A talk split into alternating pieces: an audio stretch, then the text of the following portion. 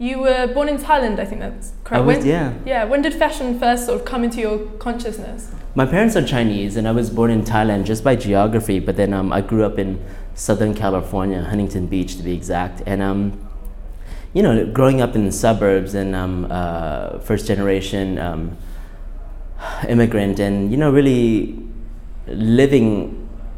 When they, when you say like uh, when when they say like taking it to the streets, literally we're like living hand to mouth, you know, and um, and growing up, and my, my mother was a seamstress in a factory, and my father like was knocking on uh, doors to like try to find work, and you know, really just making ends meet, and and growing up in that type of environment, fashion never existed.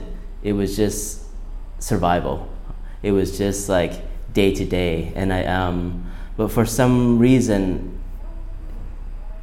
I always was fixated with clothes I remember my mother being a seamstress and um, bringing home, uh, bringing work home, and I would just stay by her side and stay by that sewing machine and listening to that purr of the sewing machine. And and every time she would uh, get a break, I'd be like, "Oh, mom, can you fix this? Can you cut this off? Can you like?"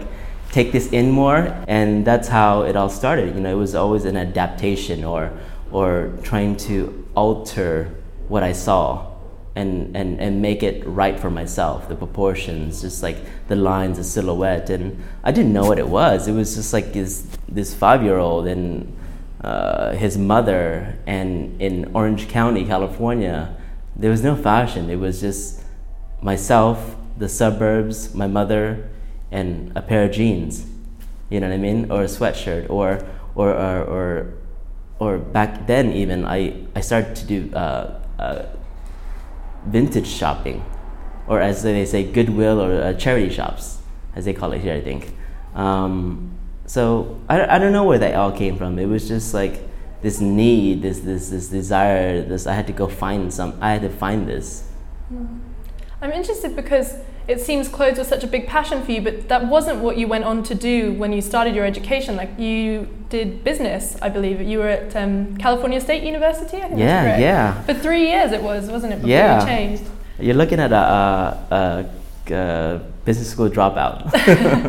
I didn't even know fashion existed. I just thought that, you know, these stores are just came out of the blue. These these clothes came out came from gods or like you know it's just like who who who who works and who makes all these clothes? Not i you know what i mean? Not anyone from um, where i come from.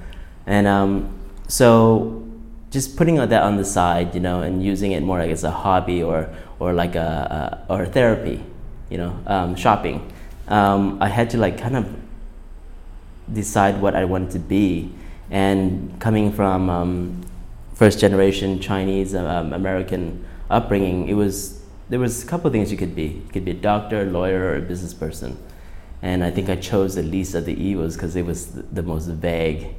It was like trying to uh, trying to mask this whole idea of not being ready to grow up yet. You know. So I went to business school, and I realized three years into it, I was sitting in an accounting class one day, and I was just like, I was getting panic attacks and like hyperventilating, and I didn't know why. And and people were just like looking at me and it's like okay I, I can't do this anymore i literally shut the book got up and left left class walked out of class and in the college there was um, the department next to the business department was um, um, home economics which they label now family and consumer sciences um, you know teaching learning strategies cooking nutrition nursing you know, really, really admirable um, uh, professions. But I, I, I, I, stumbled over there because I, I've always walked past the department and I, real, and I used to see clothes in, in, in the windows of uh, some of the classrooms. And um, so I went in and like, oh, you know, what do you guys do here? And this is, I just literally walked out of um, my past, or walked away from my, my past, as I, I would say. And you know, I, luckily I ran into the dean of the college, and she said, "Oh, what's your name?" And she was kind of, quite shocked because there wasn't many um, males in this department. And I'm like, "Oh, you know, my name is so and so," and I just dropped out, I think, of business school, and do you make clothes here? And what's what, what what's what's all these dresses and and and uh, mannequins that I see in this window? She goes, yeah, we we have um, we have classes in pattern making and and beginning sewing and you know we have a little like uh, a little section of fashion merchandising but we also have nursing and, and, and nutrition and you know everything that encompasses family and consumer sciences. I'm like oh okay that's cool. Um, so can i uh, take classes in sewing and pattern making? And she goes yeah yeah yeah. Come with me you haven't looked back since. Huh? you haven't looked back. Literally, since. I followed the lady into her office and signed up, signed my life away, and haven't looked back since. Was that quite a? It seems like it was a kind of spontaneous decision for you, but was there quite a lot of pressure that went with that? I've read in previous interviews that you said that was quite a difficult decision for your family, yeah. especially your, your mother. I think yeah. that's correct. Yeah. Um, and when I made that decision to sign up uh, to join this new college of home economics, my parents didn't know. They thought I was still in business school, you know, and I did this for two years without even them knowing. And one day, right before I was gonna graduate, I had to like, um, I guess, fess up to my mom. and I remember that moment. She just, I told her, you know, mom, I, I actually am not in business school and I am taking sewing classes and pattern making classes. And just imagine, um, my mother, just to um, just to give you a little bit about my mother, she is like she is the salt of the earth. She's like um, the most traditional um, mother you could ever have. It's like she's like a nun. I always thought that she would be an amazing nun because she does no wrong. She has no ill will. She works hard, and she lives in her really beautiful, naive world. And and she raised of six kids, because I'm the youngest of six, with uh, working in a factory, sewing piece goods for nothing, you know, working 20 hours a, a, day. And when I told her what I was doing, she just cried. She just cried because it broke her heart because she said to me, um, Philip, well, she calls me Philip. um, she says, Philip, you know, you, you see my hands? They don't even match a woman's hands anymore. They don't match my age. Um, these hands are hands of blood, sweat, and tears. And my dream for you, your, your, your sister, your brothers is to, to, to be somebody, to have a chance. And you're my baby. And you sit here to me in front, face to face, and you tell me that you want to be me. I'm nothing. I am nothing. No one looks at me, no one looks my way. All I do is work, and I work for you. And I mean, what was I going to say? You know, I think that um, all I could say was, Mom, it's not like that, you know? It's like, I'm appreciative and thankful, but it's not like that, you know? There's an opportunity. It's something that I love to do. So I graduated with a, a degree in home economics, and I got my first internship at uh, Katayone Adeli, and that was like crazy too. That was a fluke, and um, I had been working at um, Barney's, New York, in, in in Orange County at that time, just retail, to pay for my shopping habits, you know, and uh, you know we all know that. Um, and I was unpacking a box one day, and it was this label called Katayone Adeli, and I'm like, oh, this is interesting because I, I identified with the, the aesthetic, but I thought, wow, is this Japanese? Is this like somewhere in a far distant land? And at that time too, I had to like have a, find a, a company that I could intern with before I would get my degree. So I just naively dialed 401, which is information. And I'm like, you know, I'm gonna spell this to you K A T A Y, blah blah blah, and they're like, oh yeah, you know, um, hold please, and then gave me the number for for the headquarters in Los Angeles. I'm like, great, it's not in outer space, you know, it's not in Japan, it's in uh, downtown LA. I called and I said, my name is so and so. I'm looking for an um, internship and uh, internship, and I'm sure you're you're you want some free labor. So, what can we do? And they called me in I had like two um, Polaroids of uh, some uh, some pieces that I had draped or finished projects on because I didn't know, I didn't know, I didn't know you had to have a portfolio. I didn't know anything. I was just like all alone. And um, they looked at it, they're like, okay, so you can start interning, um, how about Monday? And that was a Friday. I'm like, okay, great. So I started to intern, and then two weeks later, they asked me to stay on. And they were actually going to Premier Vision for fabrics, and they're like, when you come to Paris with us, I'm like, holy cow, you know? What's happening here? So by this point, you were definitely thinking about fashion as something you could do as a career, as a no, living. not yet, not yet. When did that come? At this point, I was going to be an amazing assistant. I just needed to be in the industry because I, I, I wasn't in the industry yet. I, on one hand, I have a, the pressures of my mother, like, you're a loser, business school dropout, you're to be nothing like me.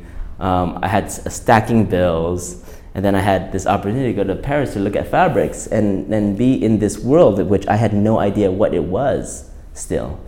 And I got in, and it was like, oh God, this world is not what it was, what it seemed to be. It's not the world that they sell in magazines.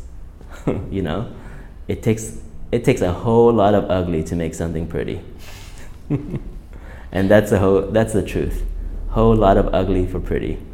I'm interested um, in what satisfaction you get from your clothes. Do you find that you get more of a kind of a sense of, of happiness when you see your clothes on someone walking down the street than you do if you see them on a model on a runway? Or, Yeah, oh yeah. I'll tell you a funny, uh, a great story actually. It's one of my highlights. Um, um, maybe like three years ago, I was um, come leaving work and um, getting off the subway, the metro, and uh, it's a long day at work, and I'm like just like kind of seeing doubles right now, and get off the train, walk up to the platform, and from a distance, I see this this lady with a briefcase, and I'm thinking, oh, this must be depth perception because she's looking kind of small. But I recognized it was like uh, our clothes right away. It was almost like head to toe. It was like a uh, gray flannel suit. But I'm like, I'm. I may, oh God, I may need to go lie down because she looks really short. and we can't be that far. So she walks up closer, closer, closer, and I, I realized she was a dwarf. And I'm like, wait a minute. How is this possible? Uh, Am I, uh, am I even here? And I realized that she was buying the kids' clothes and wearing it to go to work because that was her size. And I was just like, wow, that was the ultimate praise. I'm interested by what you say about that kind of love-hate relationship with fashion because it seems to me that you kind of you have a very different relationship to fashion than a lot of other designers of your generation. Like people like to say that fashion it dies every twice a year and then it comes back. It's all this new kind of trends. Whereas particularly I'd say of your last two shows, you you do seem to stay away from that. You're more interested in longevity and wearability and Yeah. functionality. Would you say that's the case? That's the case for sure. You hit it right on the spot. You know, um, for me, uh, there's something so beautiful about temperance. You know what I mean? Being things are temporary, things are fleeting, but that is very different from disposable. You know, I love the whole idea of just capturing a moment, but then trying to um, trying to move that moment forward, and that is through just evolution and, and really like what I do is. Um, I guess I would be an evolutionist, right? Mm. You keep evolving ideas, and uh, what I love about what I do is the subject matter, and it, it I can remember as as young as five years old. You know, I've always loved clothes. I only knew it as clothes, clothes you put on, and clothes you you you you your clothes you use to kind of transform you from day to day, and it wasn't until I got into the industry that I under, that I realized that clothes th- fashion is the context in which clothes kind of uh, lies. And it's been quite a struggle for me to like uh, separate the two and not get it confused. And you know i've been working really hard on myself just to separate but at the same time accept the fact that clothes lives in the context of fashion. And um, so to the present day, I feel like you know I'm getting a better hang of it. Like, listen, it's not personal; it's just fashion. That's all it is, you know. But at the end of the day, my love is clothes. I want to talk to you um, about your last collection. Mm-hmm. And I read that one of the inspirations behind that was the kind of a superhero, a comic book reference. Yeah. Um, and there was that kind of superwoman aesthetic. I wanted to talk to you. Do you have this kind of view of woman that sees her as strength and power? Yeah. What is Yeah. your kind of view of femininity of women and what she can be? I'm gonna say it. Blanket statement. I think women are the stronger sex. It, and I only say this because out of experience, out of like childhood, um, you know, just also observation. You know, women are amazing. They're incredible. You know, my mother is my hero, my heroine. My business partner, she's a heroine. You know, my best friends, the heroines. You know, and it's like this collection was like for the heroine, heroines that live amongst us, day to day, every day. You know what I mean? And of course, we wrap it up in this marketing jargon to make it catchy. But the reality is, the baseline is the truth is, I always make clothes for these women and these men. You know, the ones that live every day and the ones that uh, go from day to day, and the ones that accept the fact that you know they need to be present every day to receive the next opportunity. So that's what I do.